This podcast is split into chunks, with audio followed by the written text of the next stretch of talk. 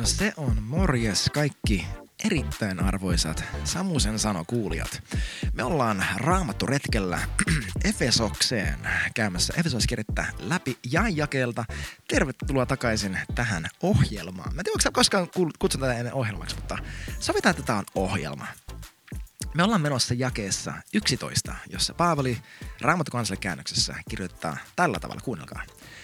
Kristuksessa me olemme saaneet perintöosan, niin kuin meistä oli ennalta määrätty hänen suunnitelmassaan.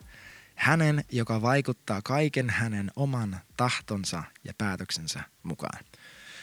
Mieti, sulla on perintö oottamassa sua. Perintö, jonka sä saat sun kuoltua silloin, kun Jeesus saa hänen perinnön, kun tämä koko homma paketoidaan. Ja sä oot kanssa perillinen Kristuksen kanssa roomalaiskirja kahdeksan mukaan. Eikö se ole hienoa? Ja tämä me, meillä on siis...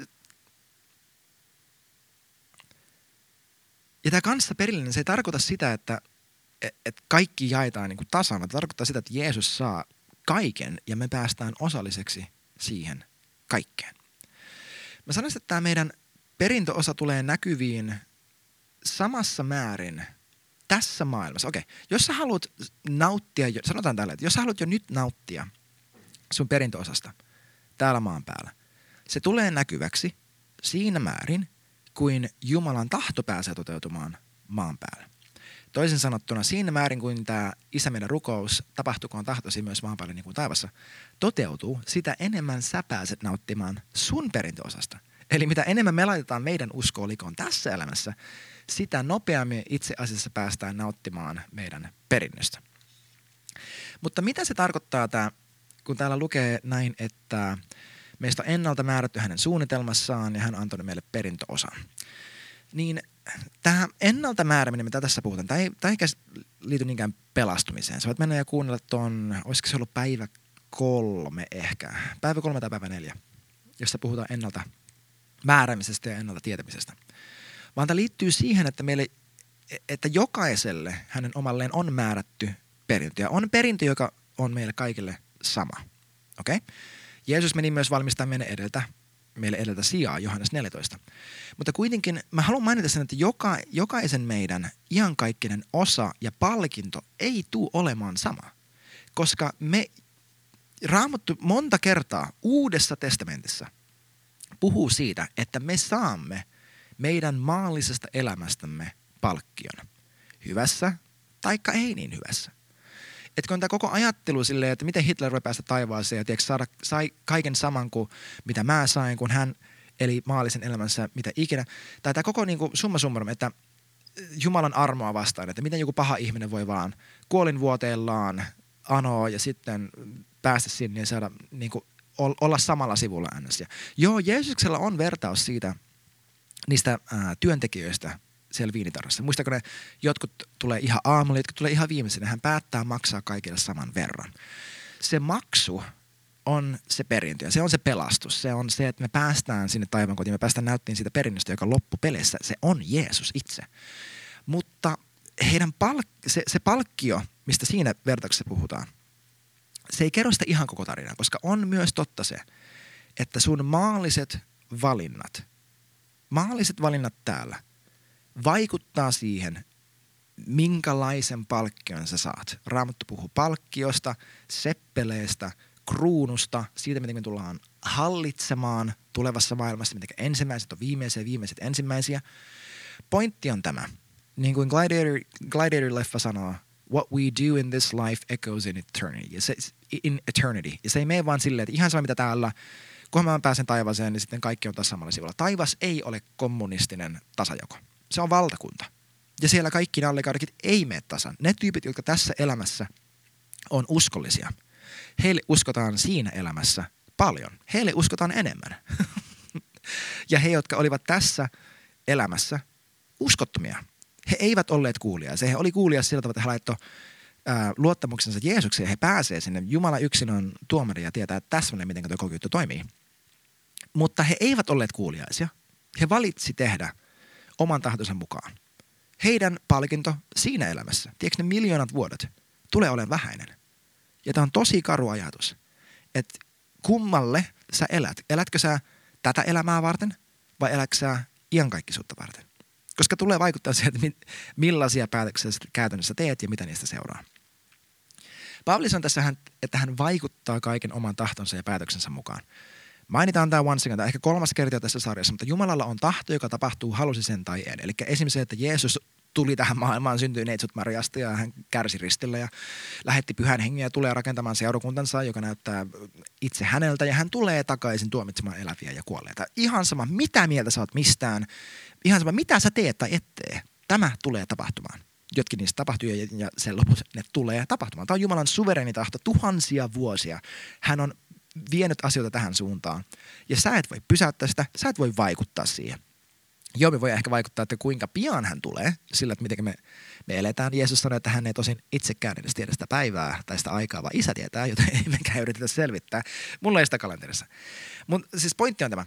Tämä jaa ei opeta sitä, että kaikki mitä tapahtuu on Jumalan tahto, vaan tämä tarkoittaa sitä, että Jumala pystyy ohjaamaan – niin kuin, hänellä on näky meidän elämälle ja kaikkien meidän haasteiden kärsimisten kautta hän on silleen recalculating, recalculating, recalculating että jos tämä menisi niin, että Jumalan tahto tapahtuu anyway, niin mitä väliä on kuuliaisuudella? Mitä väliä on meidän millään valinnoilla?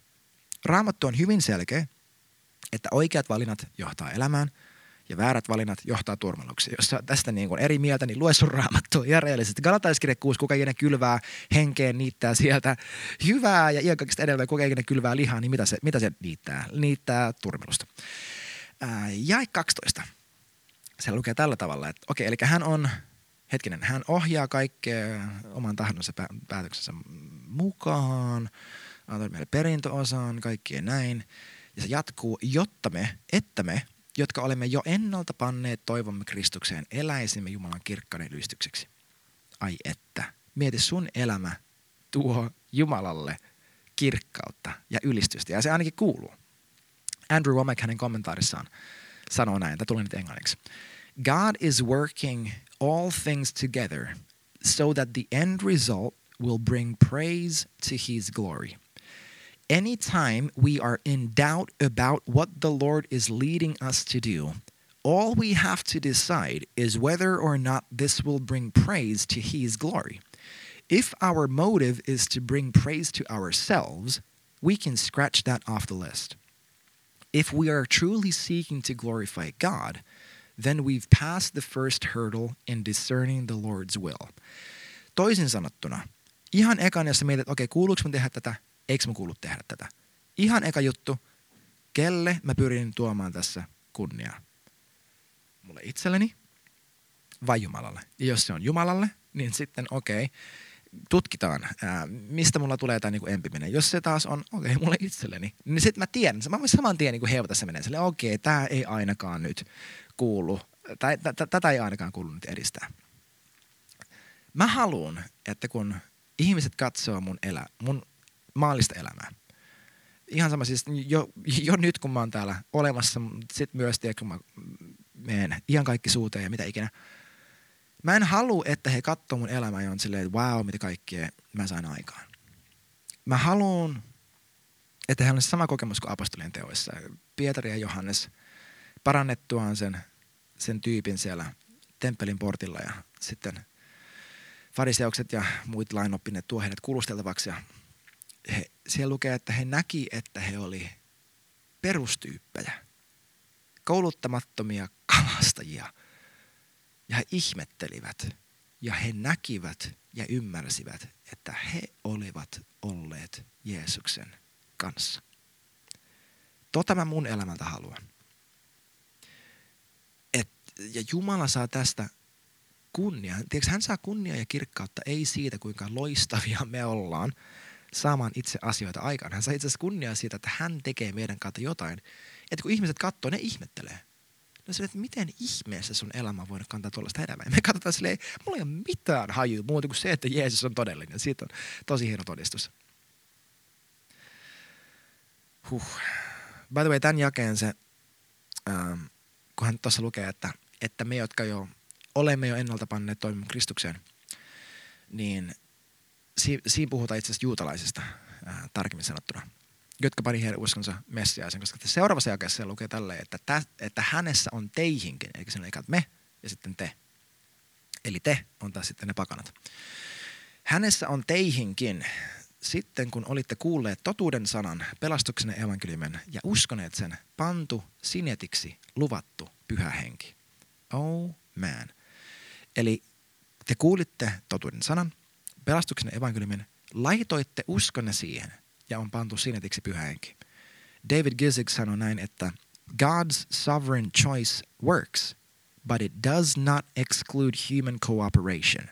Eli meillä on aina oma osamme vastata Jumalan käsittämättömään armoon. Ja tässä sanoit, että on pantu sinetiksi luvattu pyhä henki. Tämä pyhä henki on sinetti meidän henkemme ympärille. Me ollaan uudesti syntyneitä kristittyjä. Kun uudesti syntynyt kristitty tekee syntiä, tämä synti pääsee vaikuttaa sun fyysiseen ruumiiseen mahdollisesti.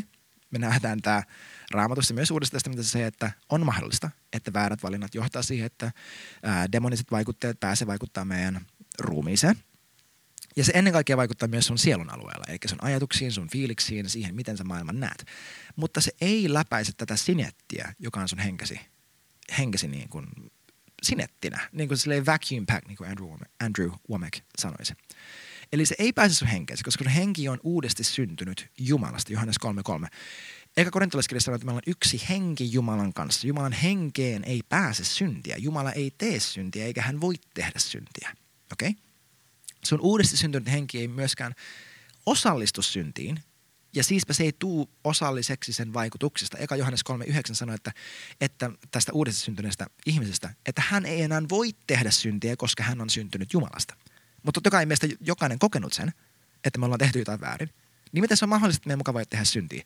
Kyse on sun uudesti syntyneestä hengestä. Mä haluan, että täällä luo sussa jonkinlaista turvaa sille, että mä oon saattanut mokata, mutta mun henki on niin puhdas, kuin se tulee koskaan olemaan, koska se on pesty Kristuksen verellä puhtaaksi. Ja mitä enemmän mä laitan mun uskoni siihen, mä uudistan mun mieltäni tuohon, mitä sitä enemmän se myös käytännössä näkyy mun elämässä. Mä, tässä oli paljon sisältöä meidän perintöosasta, miten sulla on jotain, mitä odottaa, miten meidän tämän elämän valinnat vaikuttaa tulevaisuuteen, miten meidän kuuluu tehdä tietoisia valintoja, miten meidän kuuluu vastata Jumalan armoon ja miten meille on annettu pyhä henki sinetiksi. Toivottavasti siunaa sua, muuta ainakin siunaa ihan hirveästi, että sä oot hirveän rakas Jeesukselle. Mahtavaa, kun sä oot mukana tässä Efesolaiskirjassa-sarjassa. By the way, mä en tiedä tuleeko sitä tuossa introssa tai outrossa tai jossain, mutta 73888 mobile numerolla sä voit tukea tätä työtä. Se on Northwindin keräysviite mulle ja mun vaimolle Susulle. Aivan mahtavaa, kun sä olit täällä. Ja nähdään taas ensi kerralla. Ciao, ciao. Hei, aivan mahtavaa, kun olit messissä tämän jakson ajan. Sä löydät mut Instagramissa nimikkeellä hello-samu, joten laita rohkeasti DM, jos on jotain mielen päällä. Ja face to face löydät mut sunnuntaisin tyypillisesti Helsingistä Northwind Church seurakunnasta, joten tervetuloa sinnekin. Ja muista, että sharing is caring, joten jos tää siunas sua, niin pistä ihmeessä kaverille hyvä kiertämään ja saadaan kuule ilosanomaa koko kansalle. Jos sä haluat tukea tätä podcastia, se onnistuu MobilePay numerolla 73888. Ja tämän kautta sä mahdollistat, että mä ja mun vaimo voidaan tehdä tätä hyvää työtä Northwind Churchista aina maan ääriin saakka. Kiitos jokaiselle, joka tukee jo meitä, ja jokaiselle, joka tulee tukemaan. Ja sulle, joka olit kuuntelemassa tämän jakson. Ensi jaksoon kuulemiin.